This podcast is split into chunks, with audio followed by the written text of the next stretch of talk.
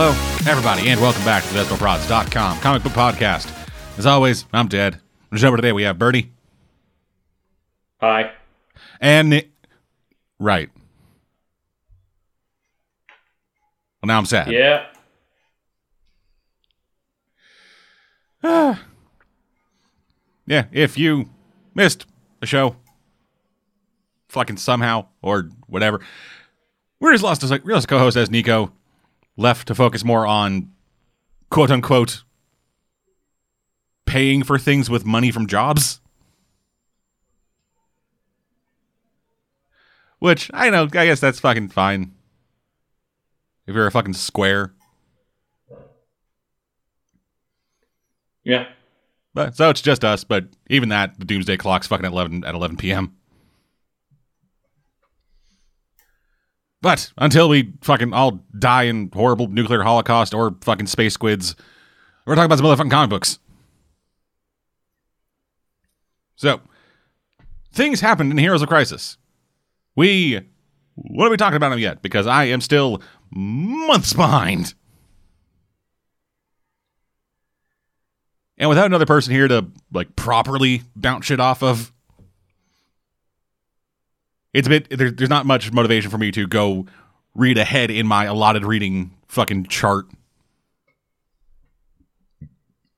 So until we get caught up, we're just I'm just gonna be re- I'm just gonna be talking about that shit as I come across it. Well, I guess we'll just talk about regular comic stuff. So, Birdie, what have you been reading? All right. Well, I had talked about this only on an anime podcast, but I mentioned it for the weirdness, so I guess I'll talk about it first. Um, a very DC Rebirth Christmas collection. Oh God, fucking DC, man. Yeah. And this one I specifically mentioned to Deadman in the context of it made him ask the question, why is Swamp Thing in space? I vaguely remember asking that question. Yeah. So I will get to that one, but it, it's basically so the the the collection I read is a collection of short Christmas related stories that have been made both for uh, this series and the previous year. It was released in uh, 2016 and 2017, both the first two years of Rebirth, and this is just a collection of everything that's been made so far with one or two new stories. Okay. Uh, some of and like any anthology collection, some of them are better than others. Uh, strangely, the Swamp Thing in Space one is one of the better ones, as weird as it is.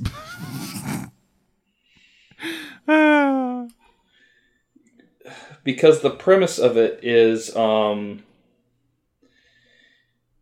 basically uh, these people are trapped uh, these astronauts are trapped on a satellite with uh, limited food supplies and they're stuck in quarantine because there was a radiation leak on their uh, on their space station. So they can't bring the station down to save them without risking a major epidemic and they can't send anything up to them to help them with that so they without breaking quarantine yeah. so the, the head scientist, in kind of a fit of uh, fatalist paranoia, uh, the only one, the, some of the only plant life left is what remains of a small um, Christmas tree. So he, he just plans to go out and just like burn it, just as a state of fuck everything. And then Swamp Thing grows out of it.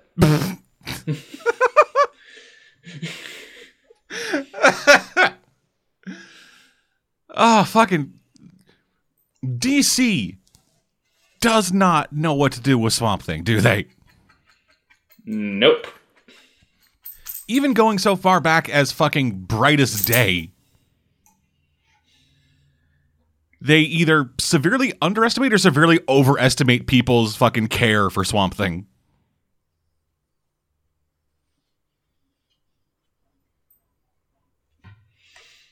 Oh, God.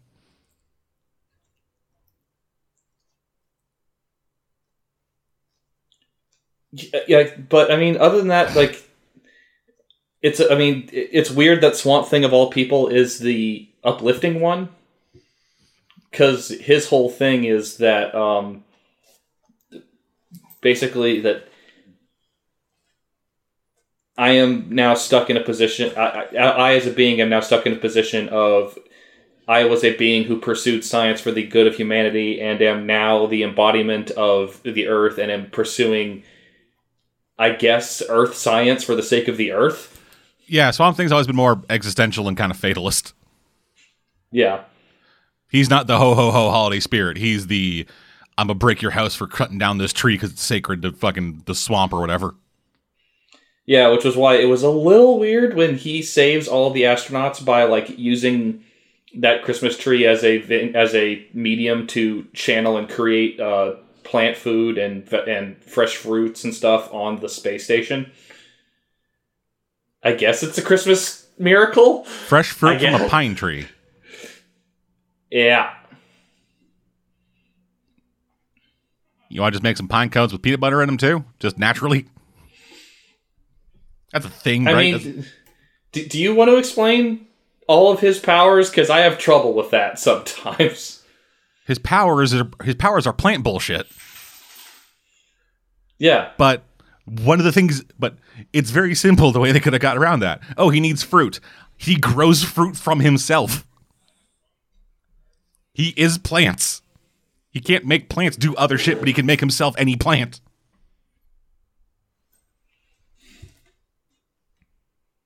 Isn't that basically what it is? Yeah. Again, that's why this one stuck out to me as one of the most memorable just because it's so weird. I mean, if you want to if you want a more normal uh, Christmas story that makes a lot more sense, uh, you have a story where uh, for most of the issue, Batman and Wonder Woman are doing their own things simultaneously uh, as superheroes, and the they have their own internal monologues. This is the one done by Greg Rucka. Uh, that their their their thoughts and their actions are different, but they kind of mirror each other. And then towards the end, they both come to the re- realization that it's way too easy for characters like them to end up lonely a lot of the time and it ends with uh, this apparently this tradition in the rebirth universe that Wonder Woman and Bruce have been doing, which is they they celebrate the winter solstice together. Huh. Where they, yeah, where according to one, I normally do this with my uh, Amazon sisters, but since I'm not on Themyscira, I can't. At which point Bruce asks, "Okay, well, why won't you invite Clark? That he would love this kind of thing." At which point she says, "Because Clark doesn't have the same relationship to the darkness that we do. Like you and I, we are our sources of light, but we are often too close to the darkness, so sometimes we need to be reminded that there's a little bit more light out there.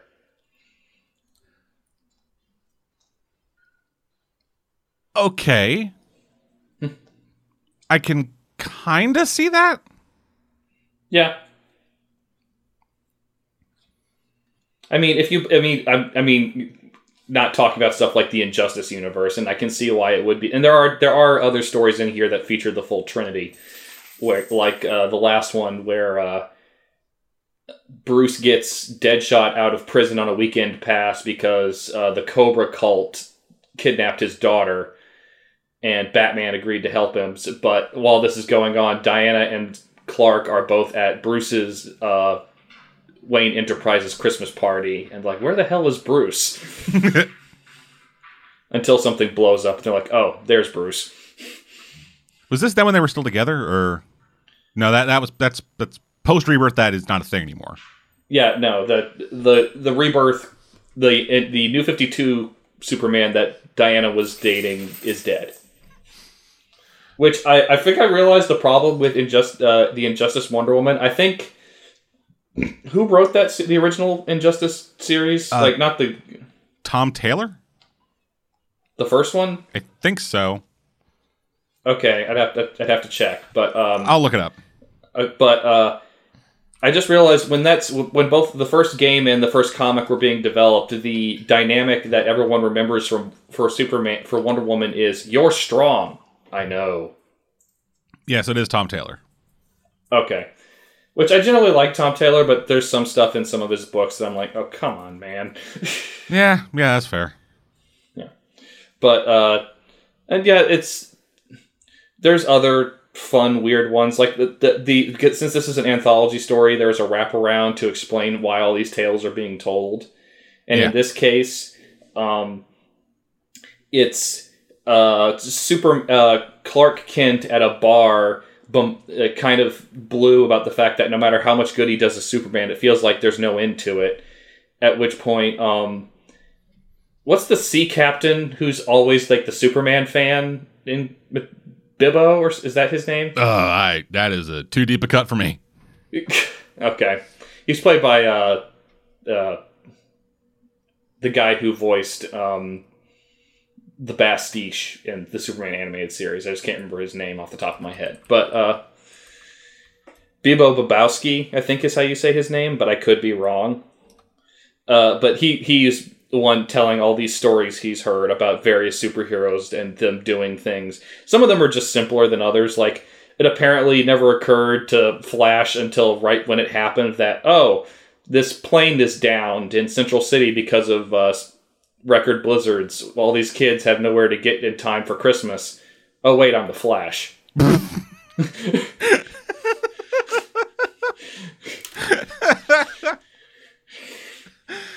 Oh God. Barry can be a bit of an idiot. Yeah, a little bit, just, just a little bit. Yeah, yeah. Some of them, I'm not as sure how I feel about it. Like Starfire and the Teen Titans fight the literal ghost of Christmas past. So, what? Yeah, um, some something related that uh, some Raven related thing where like ghostly entities that feed on negative emotion are coming out in the form of the ghosts from from Dickensian Christmas stories, and this is mostly focused on the ghost of Christmas past. What the I was like, oh, okay, why? because I mean, yeah, he worked as a metaphor. But what if he worked as like an actual thing could punch?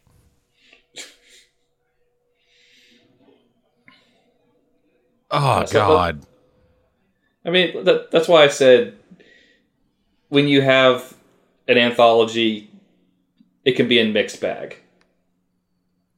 You're just a bit. But yeah, but the stuff that's good, I think, is good enough. I mean, uh, the wraparound story for this thing ends with uh, uh, bitter misanthrope uh, John Constantine being dragged to Clark's family's house for Christmas and being forced to either not smoke, not drink, and wear a Santa hat. oh God, he would kill himself. oh no, wait, that would be actual Constantine. This is new. This is rebirth Constantine. So he's more down for it, I guess. He doesn't look like he's going to kill himself. It's a comedy shot of him slouched over in a big chair with a Santa hat drooping over his face while he's pouting. Basically, yeah. Man, ever since Constantine started getting really popular, he has. They've they've Well- really been. Well, all the Vertigo and like this is the problem I've had with the quote unquote simplification of the DC universe. All of the like Vertigo and Wildstorm stuff doesn't really fit that well in the mainstream DC universe, but with a few minor exceptions, DC Comics doesn't really seem to want to do anything with its other imprints anymore, so it's just content to use the popular characters wherever it can. That's some that's some fucking edit- editor shit.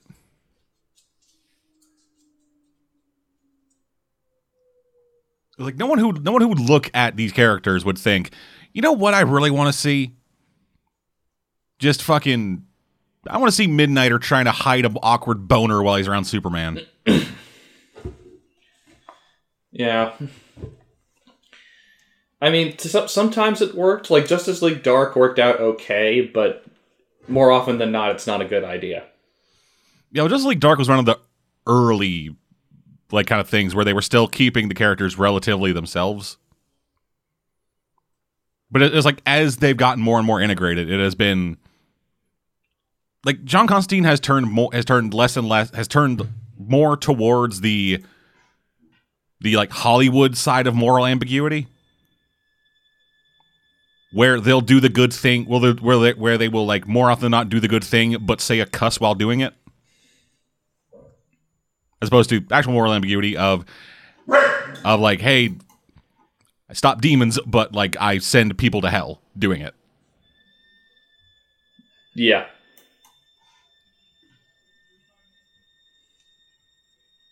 also made them a lot more fuckable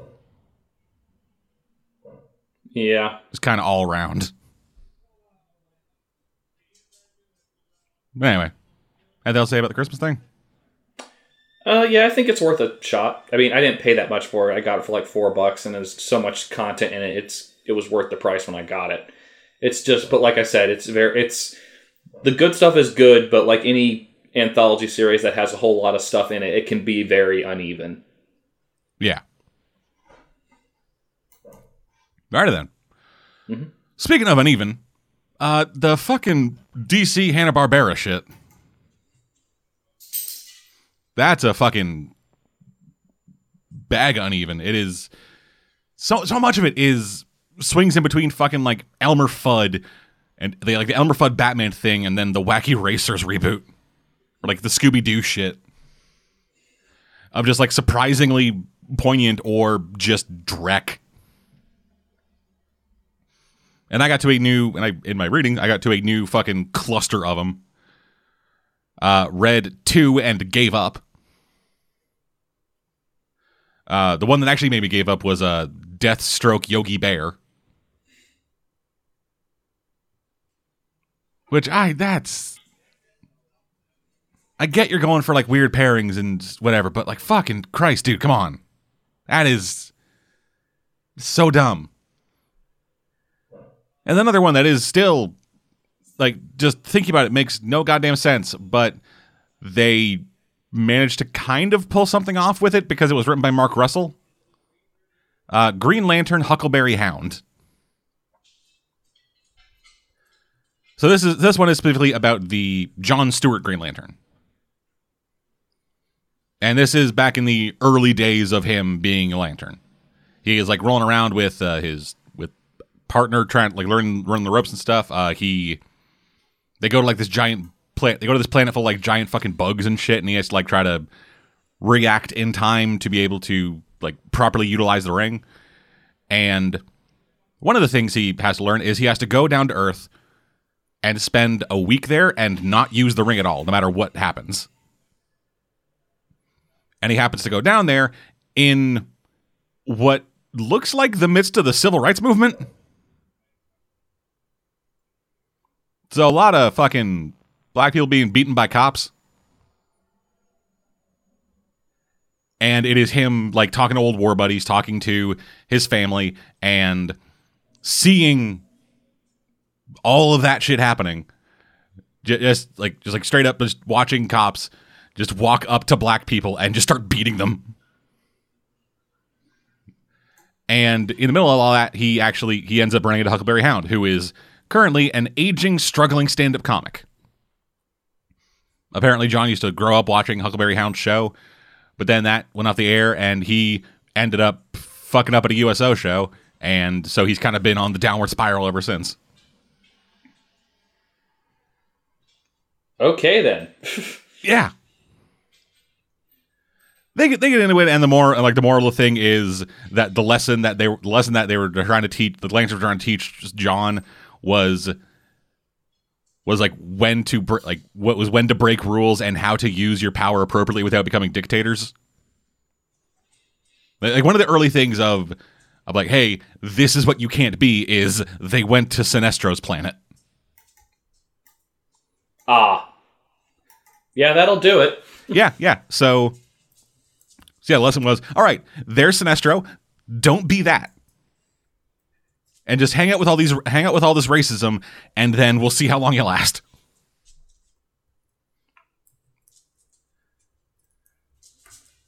Yeah, like it's written by Mark. Like I said, it's written by Mark Russell, who did uh who did uh Prez and the Flintstones comic, and uh and Snagglepuss. I think, pretty sure Snagglepuss was him. And yeah, he has that he has that very that very unique set of skills to be able to write like politically aware and like socially aware comics nowadays. That not a whole lot of people have. It's usually it's usually a bit it's usually about as subtle as this but it is written with a deftness that is a, that is able to come across that is that, that, that apologies that that it is able to come across not as super preachy or anything you're, you're able to just go in there see what the point is get the point and then leave having had a decent time i feel like that's fair to say Yeah, I guess it's hard. To, uh, again, I'm I'm just going based on my own knowledge of the characters, not based on what you telling me because I haven't read this. no i'm, I'm talking about mark russell's other stuff Oh, well then yeah flintstone I have. like you said flintstone snagglepuss Okay, I've looked at Snagglepuss. I haven't read. I've I know that that Flintstones comic has been sitting on my to do list for a while, but I've never gotten around to it. Okay. but yeah, so yeah, so he he does that. This is not one of his better books. Like it's it's not it's not horribly written. It's not it's not like super preachy about it. They it, it's just they it's just Huckleberry Hound is kind of the thing that drags it down because I'm just wondering what the fuck he's doing there. Yeah, it seems a little random. which is kind of the thing with a lot of these. Like like those like the initial the initial run was we got the license, so let's just fucking go nuts with it.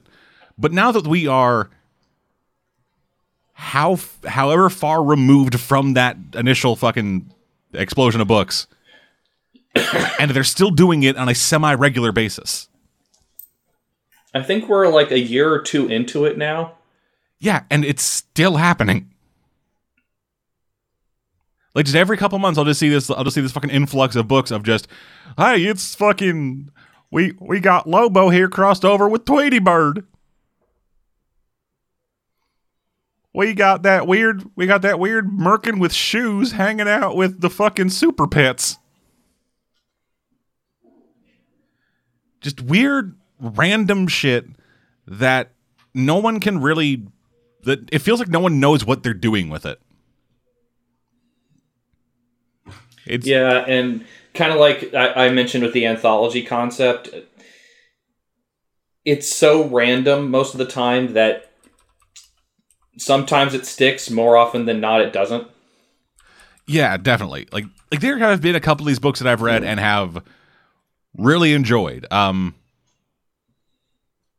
the the one that the one kind of like sticks out my mind of of like a like one that actually makes some amount of sense to me was the uh was the Harley Quinn uh Red Merkin with shoes. Because Harley Quinn, like back when that, like back when kind of like her book was really fucking pumping, it was basically a cartoon. And so having, I think his name's, I think they called him Gossamer.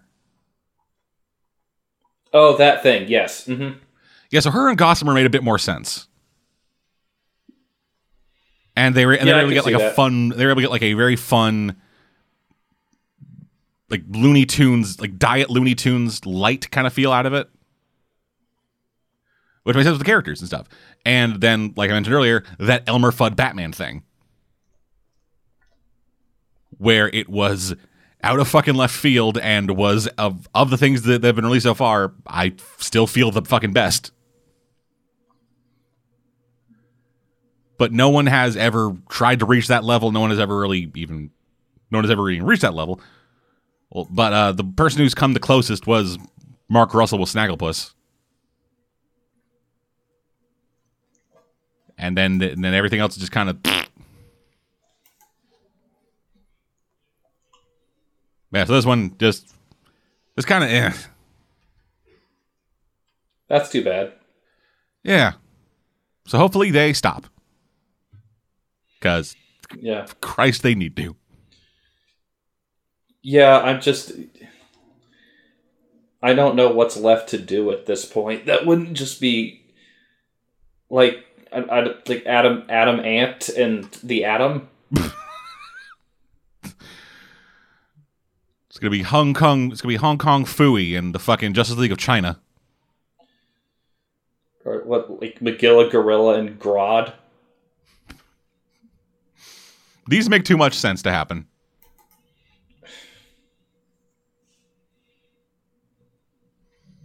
It's gonna be Hong Kong Phooey and the Martian Manhunter. There, there it is. That's the next big one. Anyway, moving on. Yeah. All right. So um, one that you're going to have a uh, mild uh, allergic reaction to when I explain it, uh, the why I read it, but I think is much better than the thing I read it because I read it because of uh, War Bears. Yeah, Okay. So this is from the same team that brought you Angel Catbird.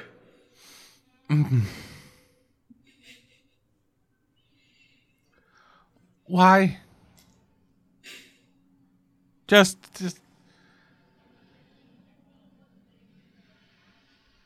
Who has Margaret Atwood been doing drugs with, man? Okay, but uh, spoiler alert, this is good. Yeah, it probably is, but I'm still just. Did fucking Chris Claremont like give her a contact high when he was writing of Whom Gods Destroy? Maybe, but like, okay, so the War Bears thing, it's it's a story about comic book creation. The War Bears thing is a comic book in the story of this comic book. Okay. Like the War Bear is a kind of pro uh, Allied F war 40s war World War II war effort comic that is being written by a uh, East European Jewish immigrant in on in uh, Ontario, Canada, in the mid 40s. Okay.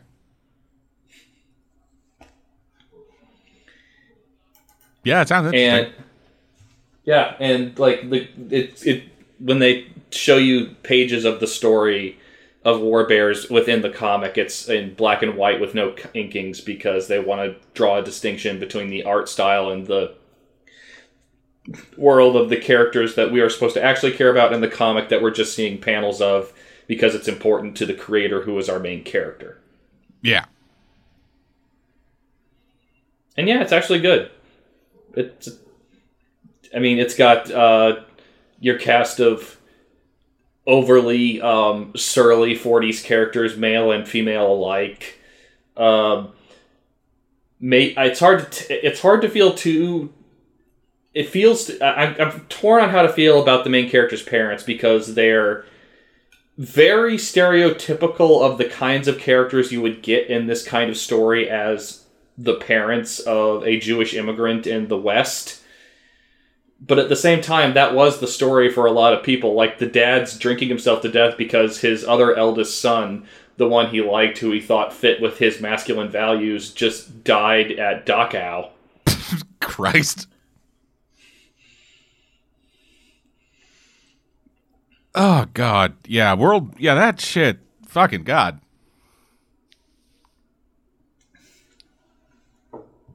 But yeah, I was, and also um, a big difference. Uh, the clearly the artist from Angel Catbird has taken a few classes because this looks much more like a finished product. Well, that's good, I guess. In that it, it feels less like uh, Angel Catbird looked like unfinished chicken scratches approaching an art style. this looks like a a deliberate aesthetic choice.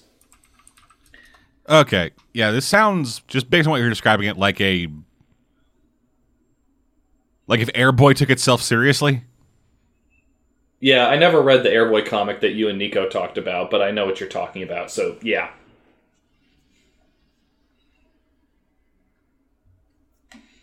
Yeah, I okay then. I, Yeah, yeah. It's just, I mean, I wanted to talk about this at some point just because I knew when I told you why I read this, you would have that reaction. but, but at the same time, I didn't. I wanted to make it clear. No, this is not the same kind of thing. This is not a story about a person who is a bird and a cat with angel wings. This is a this is a story about a a werebear, a female werebear who is a character in a comic book being written by a comic book artist in Canada in the mid 40s. Much more compelling story. Oh hell yeah, that is that is closer to an idea from Margaret Atwood than Angel Catbird ever was. Yeah. And I didn't know this. Apparently, she wrote The Handmaid's Tale. Yeah, that's what she's most known for. Yep, I did not know that until I looked up the solicitation for this book.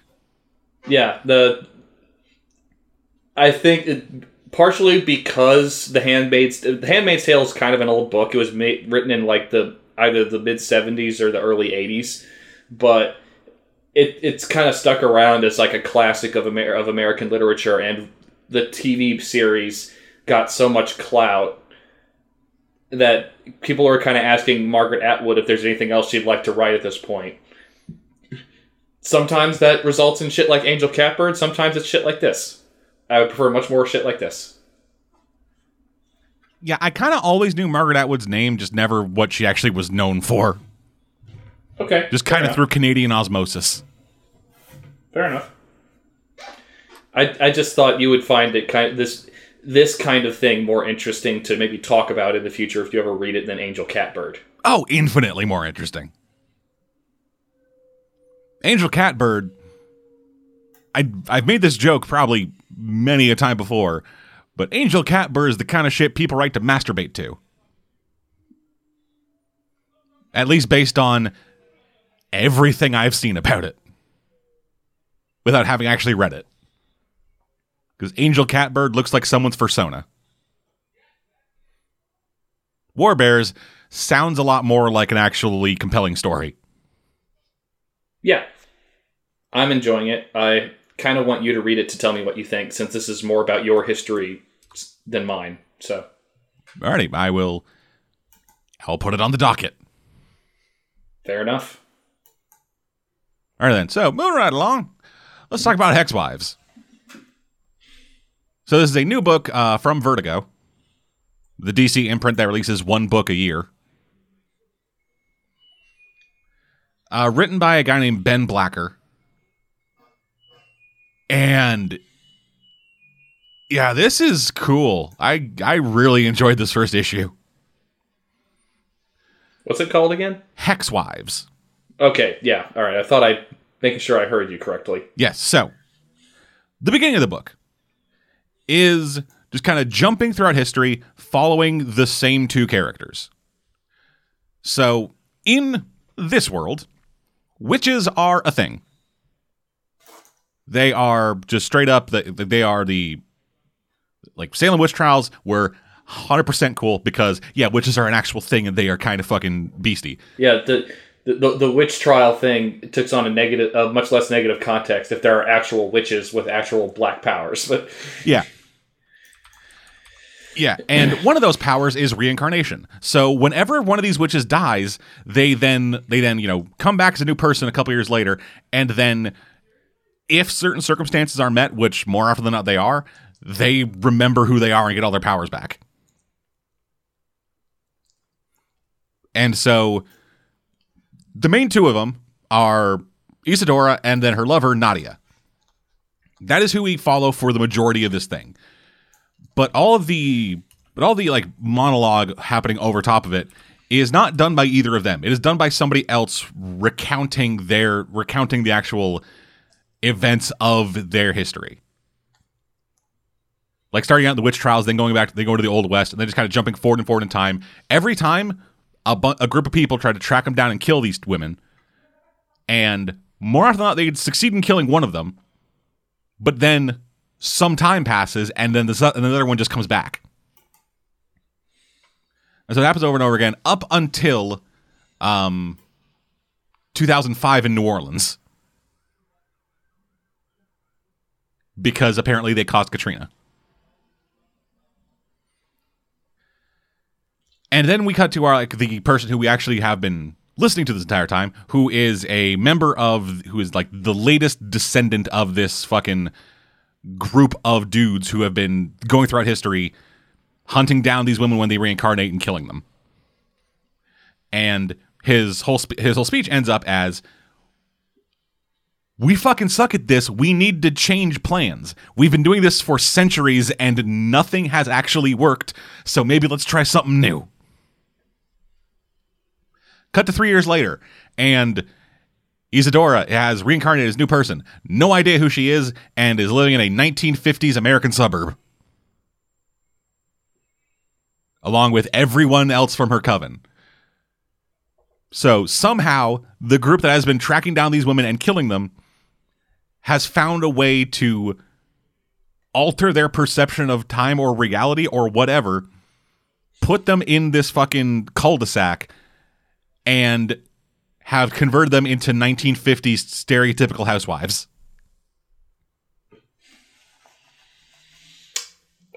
Uh, okay.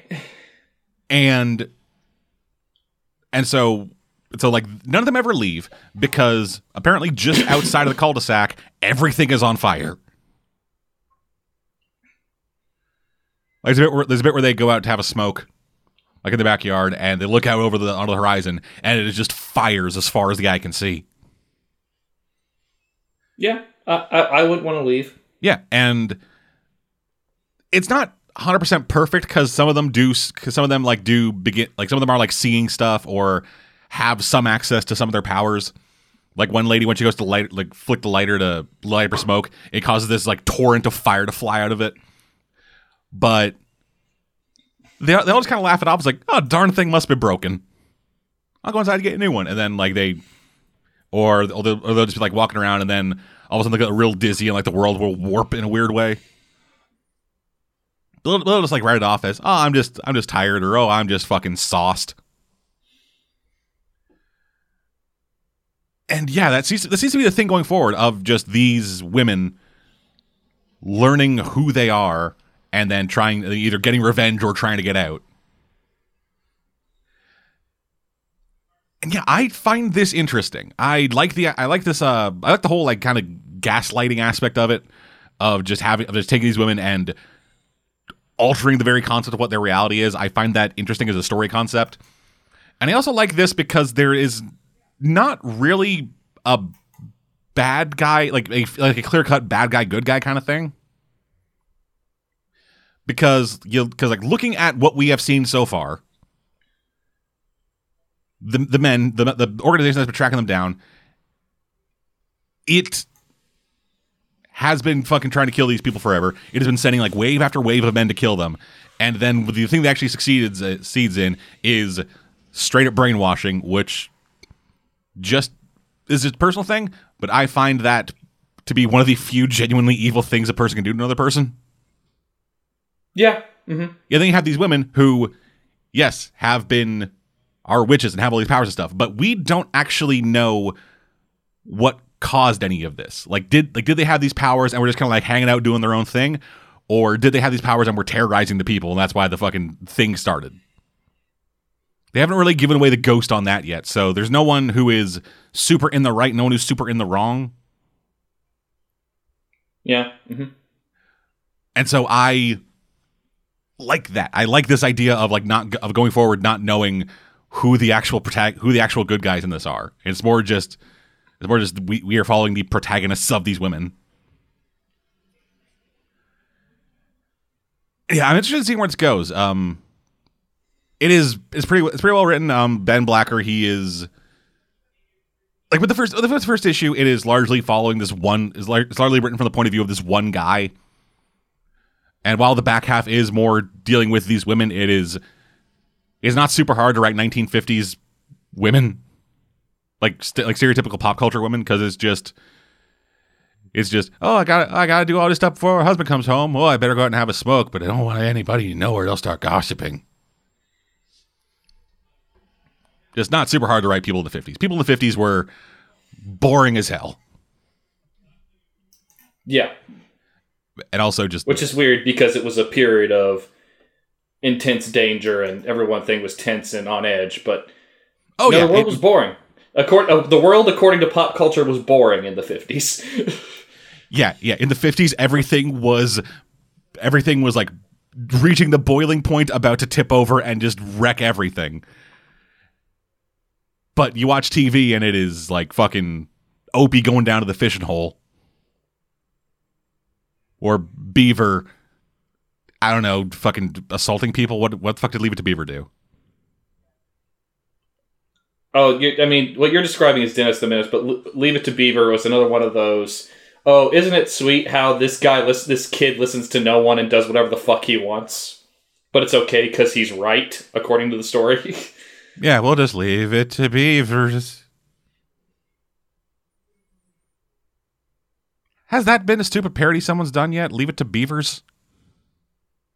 uh, I don't think so. I don't know. Just same aesthetic, same 1950s everything. It's just the kid is five beavers.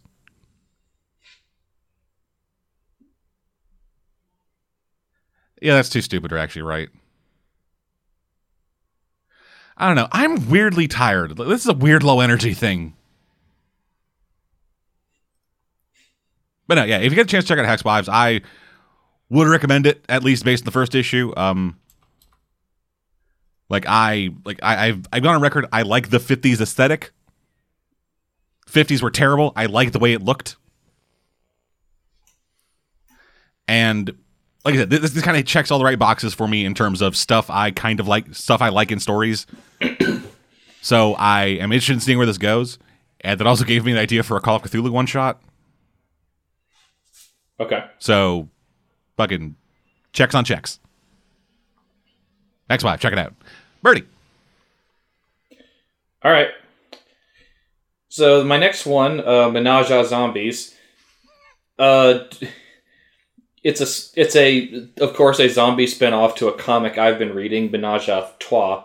Uh, but the, it mostly, given the tone and what happens in it, what it mostly reminds me of is what you've described as uh, the Archie horror comics. Okay. because basically, uh, so I, I guess minor uh, plot set up from the main from the main series, so you know what's going on. So the titular menage a trois is uh, this uh, professional uh, video game uh, concept designer Gary uh, lives with a punk rock chick named Zii and for all intensive purposes, a Quebecois Wonder Woman in Toronto because they're in Canada. Yeah, right. And it, the, the series has been is a series of sexual and other such misadventures amongst these characters and side characters around them. But um, this is a and Zii being in the band is doing a uh, performance when suddenly zombies start appearing and eating people.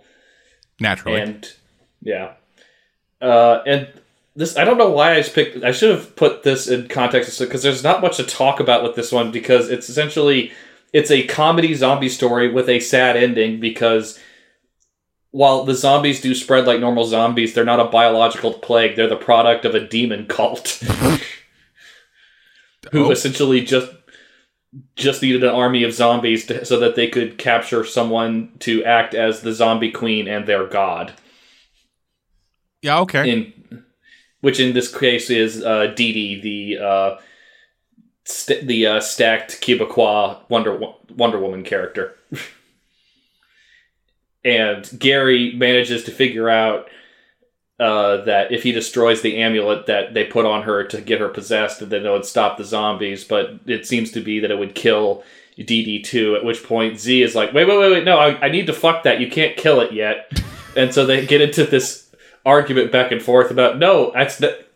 I don't care how good it is. It's not worth the entire universe. At which point, uh, Zii's trying to find some like workaround. At which point, Gary just gets eaten, and the next scene we see is DiDi's possessed again, and Zii is a zombie, and the zombies have won.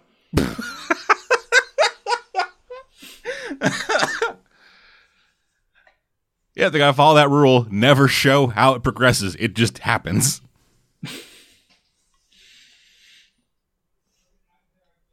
oh God. And, it, and this, this, I, like again, I have not read any of the Archie horror comics, but this sounds a lot like what you and Nico have said they're like. So I, I mean, I don't know. I could be wrong. This sounds it- a lot more like a joke. well. It is a joke, but Yeah, Archie horror takes itself seriously. Okay, fair enough. Yeah, like like like the setup of fucking Afterlife with Archie is Jughead goes to Sabrina the Teenage Witch to have his dog brought, hot dog brought back to life, but then the dog bites him and turns him into a zombie, and thus the rest of the fucking town becomes it. Okay, But that is all done with like straight seriousness. That it feels like an actual horror movie the way they're talking, the way they're fucking happening. It's just it's happening to Archie. okay, fair enough. Yeah, it's very easy to it's very easy when like just listening to people talk about it to to like imagine it as a joke. But art style, the tone of the writing, the tone of the coloring, hell, all makes it feel incredibly serious. Okay. Yeah. Yeah. So one, Again, of, the, one of the things the- that did kind of bug me about like the Chilling Adventures of Sabrina show that they did, like that was a lot more. That was a lot more like there's a lot more comedy and like joke aspects to it. Despite the fact that they actually did have like straight up real horror imagery, it was also just like, hey, yeah, we're gonna do fucking jokes and stuff while you're standing in front of this fucking suicide tree. Yeah, uh, I mean, I haven't, I didn't watch it yet, but the tone of the marketing suggested uh, mostly lighthearted series, but I could be wrong. No, yeah, it, it was mostly lighthearted, um, with the occasional ventures off into real horror and real heavy-handed politics about what the show is about. yeah, I mean, I, I got that also from the marketing, and of course, be, whenever you get that heavy into a political message about stuff like that, you're going to inevitably inspire think pieces that provide counter arguments to why you're not doing it well. Yup. The one I remember most being, uh, God damn it, Sabr- Sabrina the Teenage Witch. Uh, black women are not just a stepping stone for the improvement of white female characters.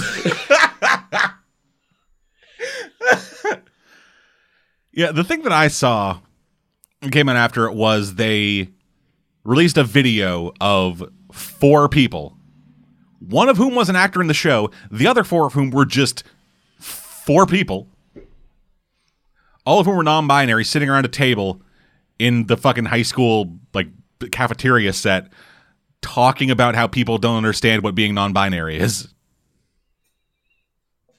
yeah, that could get really annoying. Yeah, and and like yeah, that was like supplementary material, but it was still released as kind of marketing for the show. Which is weird because the show doesn't actually talk about being non-binary; it talks about being trans, which is, I believe, a separate issue.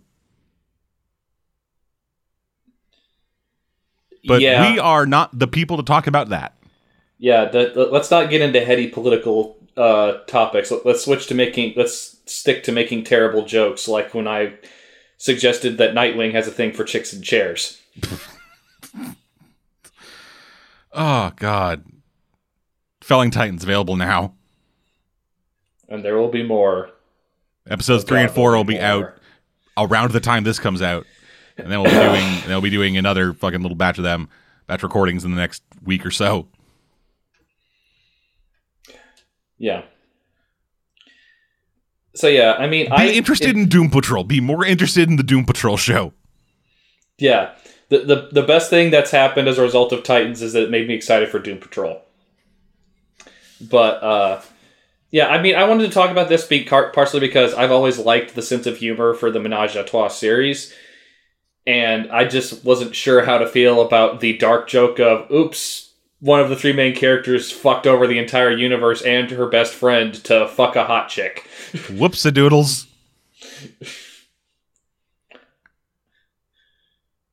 And that kind of humor, it can work, but I don't always know how to feel about it. Uh huh. Like, does that make sense? No, yeah, I get it.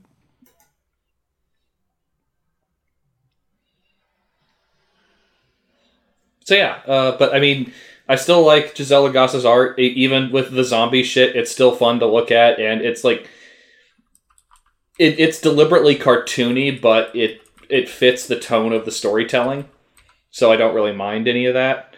It's I just um, I don't know I. it's it's difficult to square the tone of the ending with the kind of jokey thing it was going for. Okay.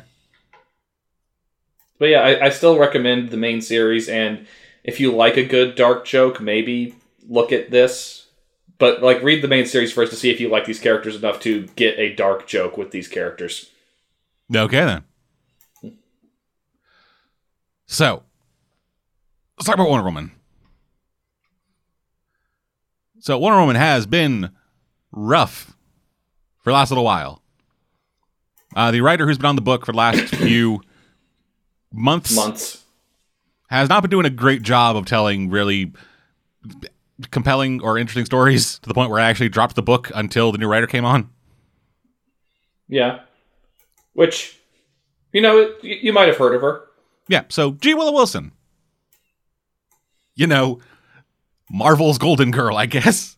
Not anymore? I don't know. I only really know her from Marvel stuff. Uh, well, yeah, because the series that put her on everyone's map is that she created what is undisputably the best Muslim character in comic books, period. Yeah. And arguably one of the best characters just in general Marvel has created in the last decade. Yep. And that's that weird mummy from Holy Terror.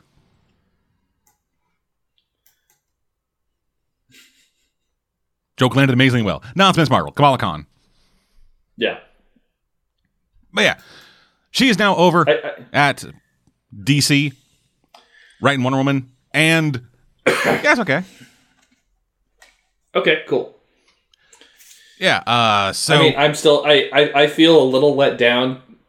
I felt a little baited switch baited and switched when uh, I saw that they hired the Dodsons only to do the covers and not the interiors. that pissed me off, man. All the marketing was the Dodson Wonder Woman, and I was like, "Fuck yes, finally an actual book with the Dodsons in it." Then it's nope, it's And- some other asshole. Yeah, and Dodson had done Wonder Woman before when um, what's her name? The other uh, D- DC's former Golden Girl, uh, Gail Simone was writing her back in the mid two thousands. Uh, Dodson did a lot of the art for that, and it was really good. Yeah. But Now we got some other butthole. yeah, may- maybe the Dodsons are too busy not releasing Red One Four. God. Yeah, fuck. I can't. Even, when did the last issue of that book come out? 2016. Good God. How? Okay, fuck it, whatever. Anyway, uh, so the interior is instead being done by Cary Nord, who is he's fine. She uh he she he she I I'm not sure who they are. They're fine. like uh like they do they, it seems they do better on backgrounds than characters um while the occasional thing in this does have just like the just like the you know monochromatic gradient or whatever for the background. Uh a lot of it they do the person does like nord manages to actually put in a lot of detail in the background and it reminds me there are certain panels in here that remind me of uh you might you might know this um the who was the person who did the uncanny x-men art when bendis was writing it? Um, I don't know that off the top of my head. Um, I I can look, yeah the, but describe it. yeah the artwork was a bit more uh like like character stuff was a bit more like the characters were a bit blockier and a bit like you know, Oh, Stuart Immonen. uh I eh, eh, eh, maybe I think I'm just getting some of this artwork up so I can like get a proper comparison of it. No, not Stuart Immonen. Okay, then I must be thinking about a different Bendis X Men book. Uh, yeah, Because when uh, yeah, it's I, I think it's I think it's I think it's Bendis. It's the one with uh, Cyclops where he had the weird like X as part of the mask that shot out laser. oh the X the X mask. Yeah, Okay, I know what you're talking about. I'm not sure I know who the artist was who did that. But yeah, so with this, a lot of the background stuff does feel similar to his with like a lot with like a lot of uh like square elements in the background and like kind of and like particle effects. Well, as many particle effects you can get in still images. yeah, a lot of felt like that. Uh, then you get into the then you get into the face stuff, and it gets awkward. Some portion stuff gets weird.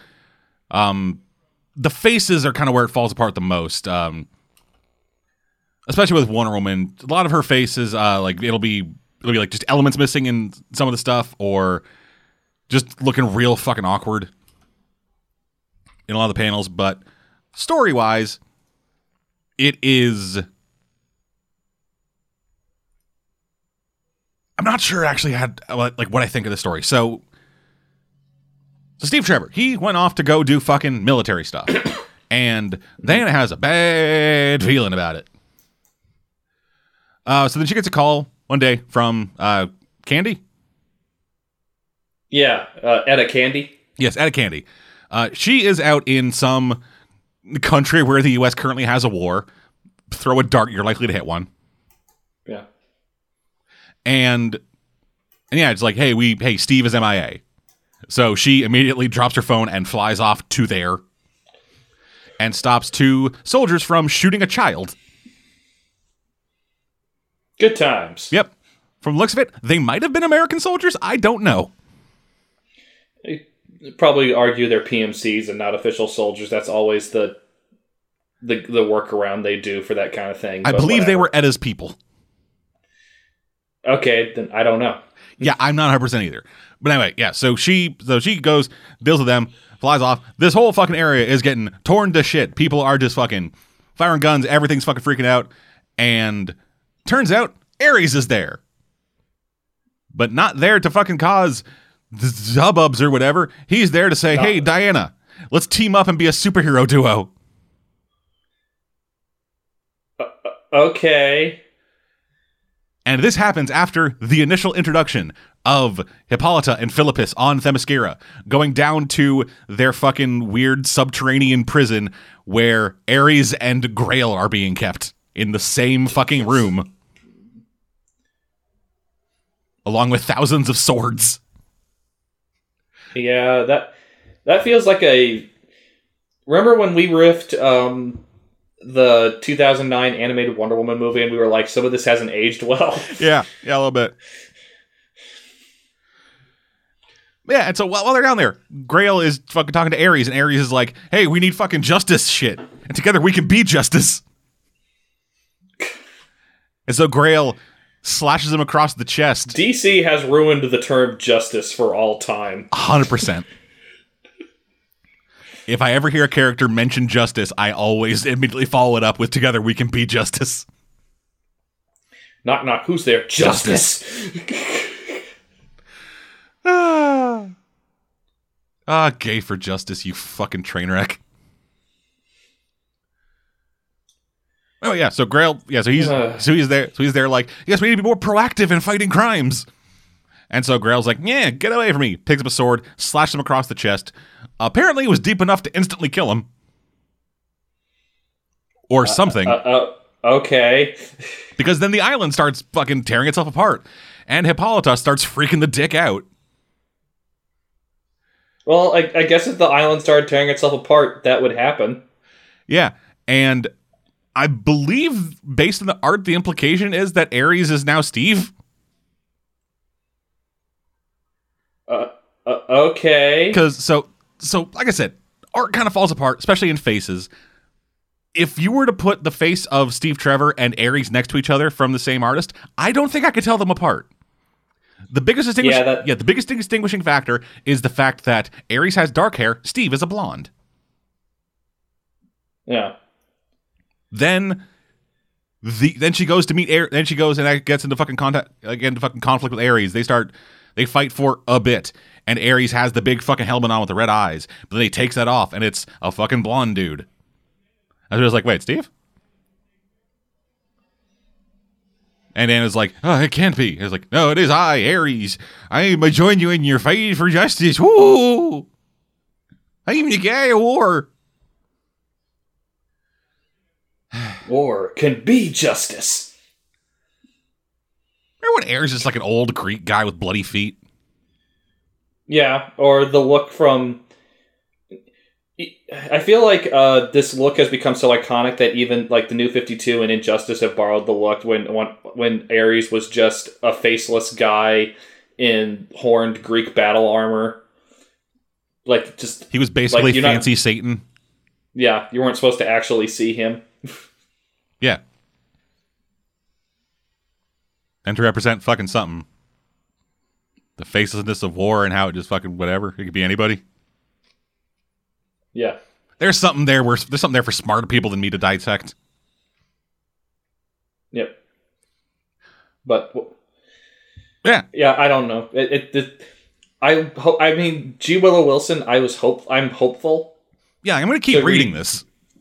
Because it's G Willow Wilson working on my favorite DC superheroine, Yeah. and I I'm gonna be on board for that, even if I'm not always on board for everything Wonder Woman related. Like I- like I was talking to a dead man before the show. I I don't think Injustice knew what that Wonder Woman was supposed to be a character in and of herself. Yeah. But anywho, um yes, the other thing with this is uh that kid that Wonder Woman saved from being fucking shot. Uh huh. Um Yeah, the soldiers uh mentioned that uh the soldiers he's fighting uh mentions that um she mentions that uh they like, like when Wonder Woman is going to fight them, uh they he met he well, so one of the soldiers that she fucking captures before he gets knocked the fuck out or run away. Um he calls her one of them who came through the and then Wonder Woman cuts him off, then Etta shows up. Turns out that kid Oh. is not a kid. He's something. One of the a, a being from Greek mythology of some sort. Yes, because short because after everyone leaves, he's kind of hanging next to a wall, and then it's like, "Hey, come on out!" And then comes out a man with uh, goat legs and horns, a man with a bull, man with a fucking cow head, and Pegasus. So a Pegasus, a satyr, and a, a, uh Minotaur. I was gonna say that, but I don't. I I don't know. It they look fucked, Okay. which may be the thing. I don't know. It's fucking whatever. It's hard to tell. Yeah, this artist is not the best. Fucking why the fuck couldn't we have had the Dodsons? Fuck, even for the Yeah. even for their regular six issues. Just every good, every fucking spectacular artist works in a book for six issues and then leaves for two years. Yeah. And then some of the stuff they work on on their own is either not well uh, planned or released, or they work with people that can't utilize their talents well. Yeah. I want more orc soup, dadgummit. Apparently he's been working on that for fucking centuries.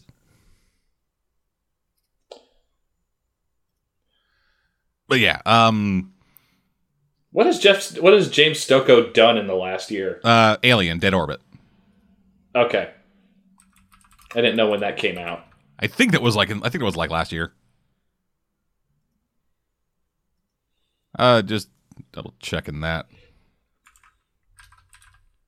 Nope, 2017. Well fuck. He has none dick then. God damn it. Stokoe, you fucker. Be better at making things, you fucking genius asshole. I'm in your country, Stokoe. I know how to deal with. I can find you. Yeah, I'll come down there and fucking show. I'll come down there and show you how we do things in fucking Ontario there, don't you know? Take you down to the Air Canada Center. Show you how I use it fucking 2 4. You hoser.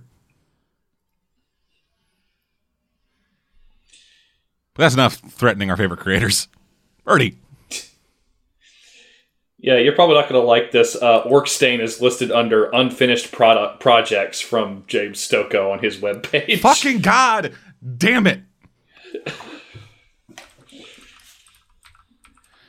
Swear to God, Stokoe.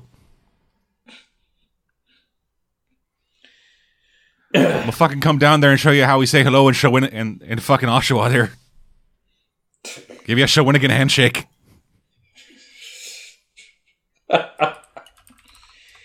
yeah, but in a uh, a similar um, situation to what you described with uh, the Wonder Woman book, um, Jungle Girl. Uh,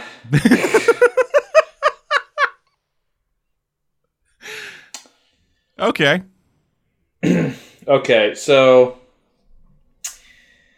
I'll try not to sound like a perv when I say this, but when I want sexy art in my Western comic books, there's two or three big artists I usually go to. Uh, um, well, I can't remember his name now. The guy who does uh, uh, J. Scott Campbell Yep. and and but the, I can't remember the third one, but the big one that and for this context is Frank Cho. Oh hell yeah. Frank Cho. And the thing I really liked that he did was when he did the four issue, the five issue miniseries for Marvel, uh, Shanna the She Devil, which I get the impression that Frank Cho wanted to do more with that character, and Marvel didn't really see much point. Yeah, he actually So- he, he did manage to get he did manage to work a bit of her in. She did show up in that Savage Wolverine book, Yeah, but then she But not a- fucking disappeared again. yeah, much like a lot of stuff in the Savage Land storylines, it doesn't stick around really. Yeah, the So- Savage Lands are mainly there to go. Hey, look, there are dinosaurs. Ain't that cool? Anyway, Yeah. But um the reason I brought this up is uh so I guess Frank Cho really wanted to do more with a Shanna type character, so he created this character called Jungle Girl through an independent company to make more comics. Unfortunately, he did it with Dynamite Mm. and also Bait and Switch. Uh, Frank Cho himself only drew the covers for the series. He had someone else imitate his art style for the interiors. yeah, I'm looking at a looking at a thing, and it is. We've talked about I've talked about Uncanny Valley artwork before, Yeah. hmm where like it is. It is close enough to be recognizable as to what they're going for, but there's just something off about it. Yeah, for one thing, this ar- this the artist does the interiors. Adriano Batista has no idea how to draw human expressions. Or human faces. Yeah, hmm Just both of those are. Yeah, anybody who's anybody who's like looking at an angle, the face is just it's like you try it's like you tried to draw their face on like on like just a straight on shot and then just and then just kind of like slide it across the face. Yeah, and I mean, I I'll give it credit for lots of dinosaurs and lots of prehistoric creature fights, but. uh, The the guy who wrote this, Doug Murray, I kind of want to punch him in the face. Okay. because what he most re- uh, I've looked up and I've looked up some of the other stuff he's done with different uh, people, and one thing that comes up immediately that immediately it makes me go, "Oh no!" is Athena, okay. Which he did for Dynamite, which Linkara covered. Yeah. Yeah, dynamite. And- they they have they have a problem. Yeah. Like Dyna- like Dyna- the thing about Dynamite is the only books from Dynamite I like are through what uh what is it called? The Gold Key Alliance, which is like some sort of interior uh I don't know what you call it. What what what's the term? Uh, imprint. Yeah. It's an imprint within Dynamite that's separate from the main books, from the main Dynamite books, and Dy- and anything that's a main Dynamite book plays up uh, cheesecake and annoying characters and gore, but usually not with the kind of art that could make this fun. Like if this whole thing was drawn by Frank Cho and it was just a jungle girl uh, trying and failing to keep a bunch of dumbasses alive in a prehistoric world, that would be one thing. Yeah. But um, aside from the main female character, Jungle Girl, all the all the female all the characters in this remind me of that they were written by Eli Roth.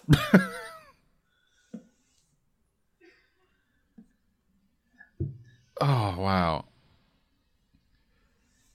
saying things like, "Hey, hey, hey, uh, Kira, I think, is the Jungle Girl's name. It's like, hey, Kira, I think this stupid one wants to mate with me, or shit like that. And uh, that when you have abs- almost no likable characters, it can make the process of reading this a chore. Yeah. Which is a shame because, like most um, stories about ancient worlds that uh, more prim- pr- primitive peoples survive in, it has a lot of fun story ideas in it. Like the last story I read basically featured a World War One sea captain uh, helping a modern film crew and the Jungle Girl fight Cthulhu.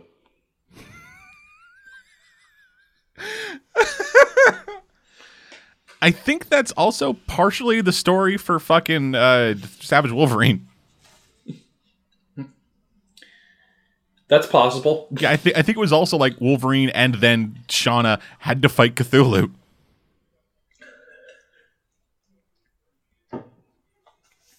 Which, uh, I mean, yeah, okay, It's a thing that could happen. yeah. I mean, if you're gonna fucking fight any kind of thing, you might as well fight the fucking face of the franchise, Cthulhu. Yeah. And it's not like there's no, it, and like for example, I just played um, Mansions of Madness last night with Caveman and a bunch of buddies, and we had a lot of fun uh, dying at the hands of deep ones. Yeah. In a in a so it, it Cthulhu Lovecraft stuff is fun to pull from. It's just uh, it can be overdone sometimes. A little bit, just a tiny bit, especially Cthulhu. Like I am currently writing a Call of Cthulhu game. I am not using any of the pre-existing elder creatures. Yeah.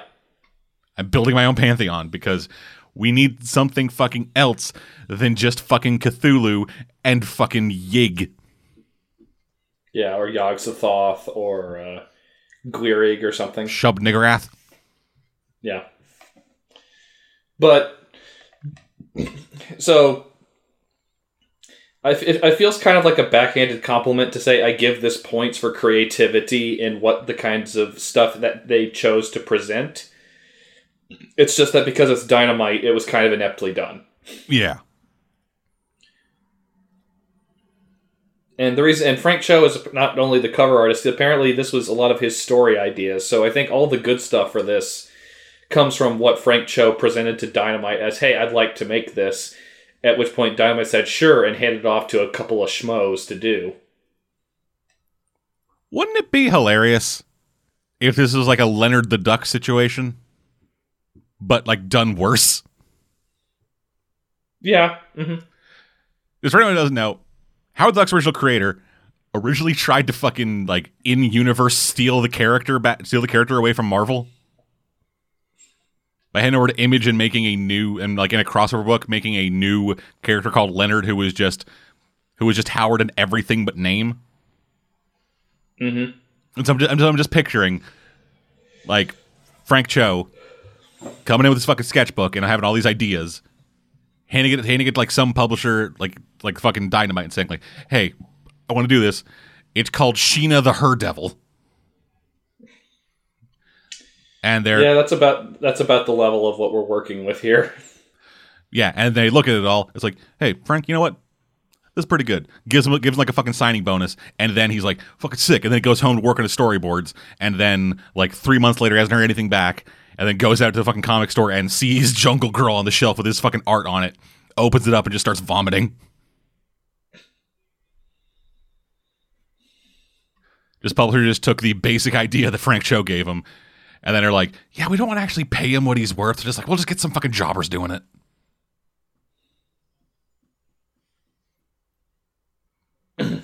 And other funny Yeah. thing, as we've been talking, I actually kind of fell down a bit of an Amazon rabbit hole and ended up on the on the page on the page for the uh for like a collected volume of Shanna the She Devil. And appar- Uh-huh. apparently it was written by Justin Gray and illustrated by Justin Palmiotti. Yeah, you know that famous artist. Yeah. Yeah. Married to Wh- Justin Gray? where- Sorry, Justin Yeah. Connor. They're really good friends with the with the with the married couple, Justin and Justin Dodson.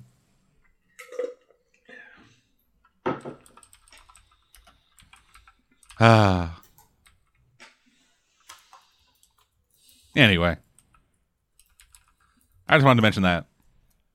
that's Yeah. that's stupid. I mean, it's fine. I, like I, the problem with things like this is that while they're intellectually interesting to talk about their flaws and concept, there's not a whole lot to mine from it because there's only so much you can say about this was written by a hack and drawn by a hack who was trying to imitate one of my favorite artists ever. Yeah, yeah, it's it's unfortunate because like I really liked Shanna when I read it. Yeah, no, it's, it's one of my favorite like little little uh, quick and easy miniseries I like to read and reread. Yeah, and and Frank Cho is a is an incredible artist. Yeah, e- even on stuff that really didn't need him, like uh, when Bendis did Mighty Avengers right after Civil War. The only thing that made that book even remotely palatable was that Frank Cho was drawing it. And hell, even when Frank Cho was doing his like questionable joke covers, yeah, hmm like they are still leaps and bounds above like published works. Even if they have the even if they have the sense of humor of like a fucking like 12-year-old on Reddit. They still look fucking incredible.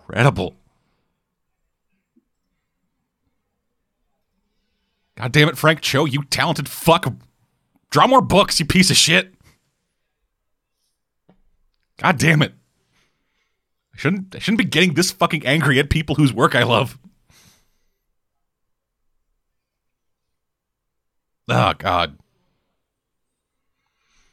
Anyway. My final book. Let's talk about Shatterstar. All right, what is that?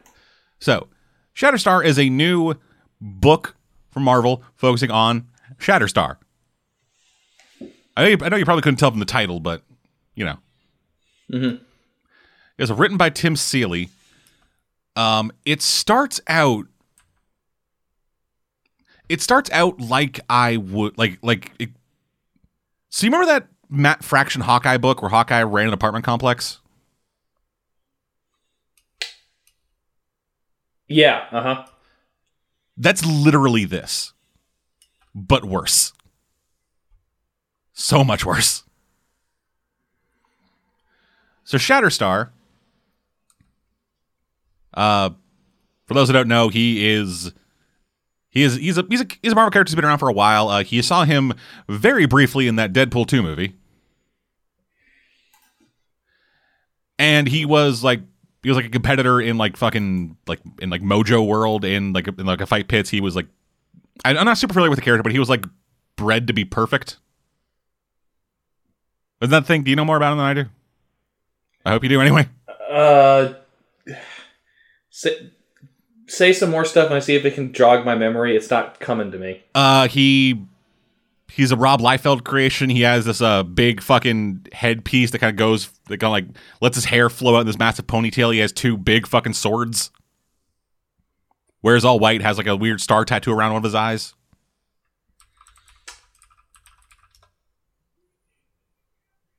Oh, Wears a lot of white. Uh, yeah, I I don't have my, I don't I know who you're talking about, but nothing's coming to me. Sorry. Okay. Okay, I was right. Just looked it up. Yeah, so mm-hmm. from Mojo World, he's fucking bred to be dope. And yeah, in this and so instead of so instead of doing that, he is he has escaped that, is now on Earth and runs a halfway house for people from other planets and dimensions. Including that fucking pug from Men in Black. Basically. Okay. Uh, they have like there's some people in there, two dudes who are like two dudes who are like fucking former arch rivals or whatever from some fucking world, and now they are roommates who are trying to fucking sell a screenplay to HBO. Got this one lady who's just called the End Woman. I don't know. And then the best joke of all, they got somebody from they got somebody from our world in this. He's from a world where there aren't any superheroes. Ooh. Let me just read her fucking description. Just so you, just so you can get an idea of what I'm fucking talking about. Tina was from Earth 1218, a world that followed strict rules of physics and logic. It lacked superheroes, alien invasions, and interventionist gods. She'd accidentally passed she'd accidentally passed through a rift and had decided to leave behind a successful life as a regional bank manager to stay in this place where seemingly anything was possible. She loved to hear his tales of superhero adventure, pined for any detail of his life. It made him uncomfortable. So yeah, it's just this fucking person, this fucking lady who's just, hey, yeah, fucking Earth and shit. That's just boring. I'm gonna hang out here with the fucking hot people who have superpowers. And then one night when fucking Shatterstar is out watching a, watching a fucking enactment of Titus of Titus Andronicus, they all get kidnapped by weird fucking gimp demons from other planets. Oh god, this is so boring. Just Yeah. Jesus Christ. How is it that the fucking how is it that the fucking superhero story about interdimensional travel and an apartment complex more boring than the one about Russians and an apartment complex? Like fucking god. And they also do that they also do the thing that I kind of don't really like where they have like two separate artists do like flashbacks and the present time stuff. And Okay. and it, it's always jarring to me. Like like it can kind of work. Like like when like in a like in the Alias when they when like had the flashback stuff, the Mark Bagley Jr. artwork, but it was all like done through. But when it was all like the like really distorted stuff that was like burnt out and washed out with the colors and stuff, and it, and so it actually looked like they didn't do it very often, but there was like one bit where she was having like a breakdown or something, and it was like it was like an image of Jewel that was slowly burning away at the edges. That looked neat and that worked, but then but then just the regular stuff of going with the Michael Gaydos and then hard cut to Mark Bagley Jr. didn't really work for me anyway. And then with this, uh, the traditional the main artwork is done by a guy named uh, Carlos Villa. Uh, and it, is it's fine. Like like he he managed to get like a he manages to get a like these level of detail and background. Uh, the characters are expressive.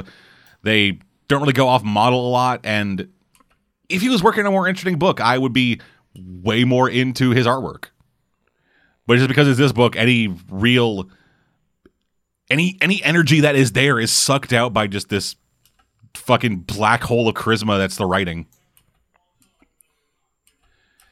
And then you get to the back. Then you get to the back, uh, like the flashback stuff, which is done by Gerardo Sandoval, who is who is the '90s made in. He was the '90s fucking made manifest. Just seeing a lot of his shit, it is. I am not a big fan of Gerardo Sandoval, and this does not help. It is just it is like taking Gerardo Sandoval's art and giving him 90s character designs. That is not a good thing. Gerardo Sandoval pulls out the worst of both worlds. Just uh, just his tendency to like over detail with lines and overshade mixed with the ludicrous designs of this 90s shit. it does not hold up, even though this book came out like four months ago. Uh, And yeah, that's that's that's really it. Just fucking, it's it's a boring fucking book. It's a boring book that wastes the main artist it has and does not try to do anything that is like interesting or anything really. It's it is it is it is somehow the most interesting boring book ever. Oh, sorry, no, it's the most boring interesting book. That's where I was going for. So your basic question is how can something with such an interesting concept and interesting designs be so boring? Basically, like none of the people who we see in this fucking thing feel like characters. They feel like they feel like neighbors in a sitcom. Like every single one of them is written by a by a team of like fucking 12 people who are on coke. And none and and are just, are just kind of like trying to bang out of like, hey, what's a joke we can do to have our one sensible character look at and go, oh, that's weird, and then move on to fucking uproarious laughter. It's basically this. It's like we got one guy who's like a Conan the Barbarian type, but he's hang- but he's living with the fucking bad guy from goddamn He Man, and they're trying to write a screenplay. Yeah. We got a world of superheroes. But what if we had somebody who's from a world where they didn't have superheroes? I, I I love how your sit your sitcom voice is just what what if uh, Tim Allen did trailers? Basically. Does this sound like a good idea? Uh?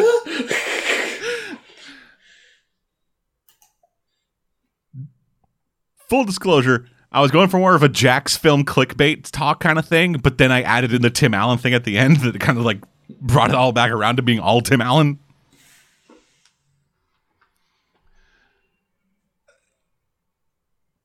Yeah, fuck. I Oh god, this is this is a weird fucking show for me. I I need to get back into this, god damn it.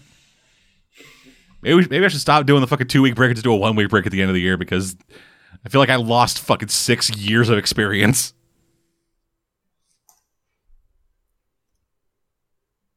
Anyway. Yeah, that's Shatterstar. Don't bother. Moving right along. Uh, one thing of news that feels worth mentioning that I was able to see. Uh, so, Michael Avon Oeming. He's an artist. You've seen him with a bunch of stuff. Collaborates with Bendis mostly. Yeah, a lot, lot of collaboration with Bendis. Well, not collaborating this time, as he has apparently, after almost 10 years of trying, finally gotten a Dick Tracy book. So, so IDW is going to be publishing this four issue miniseries called Dick Tracy Forever, which will be written and drawn by Oeming. And yeah, I, it's according to uh, according to an ed- according to Denton Tipton, group editor IDW. Michael Avon Oeming's award-winning work in crime comics makes him the perfect creator to tackle one of the greatest crime busters of all time. I promise you'll see you'll never see Dick Tracy the same after reading this book. And I mean that in a good way, Weisenheimer. Fucking fucking PR people. yeah, no real details have been released about what this will be. Uh, but according to the publisher, uh, it, Wait, who's publishing it? IDW. Okay.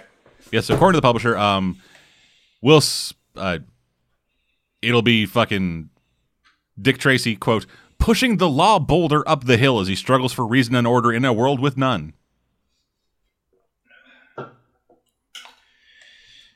Yeah. Yeah. This kind of fills me with dread Okay. Because what this sounds like to me, and I, I, I don't know if you remember this, but I covered a book a few years ago that was written by Michael Avon Oeming uh, for Icon, the the stuff that did most of Bendis's indie work. Yeah. And what I basically thought about that series was this is like a Bendis series, but it doesn't know how to finesse the landing. Okay. So it goes into. Whereas Bendis could maybe find a way to talk about a damaged superhero in a way that doesn't involve, say, what if Batman sexually abused Robin? Uh, yeah. Yeah, that does sound like some of the boys shit. Like I can't even remember what it's called anymore. I read it too long ago, but I just distinctly remember the feeling I had. It was like, yeah, I see the Bendis touches in Avon's work because he worked with him so often, but he, for as much as I have problems with Bendis, Bendis has a unique flair for writing that's difficult to imitate. Was it Michael Avon Oeming's Victories?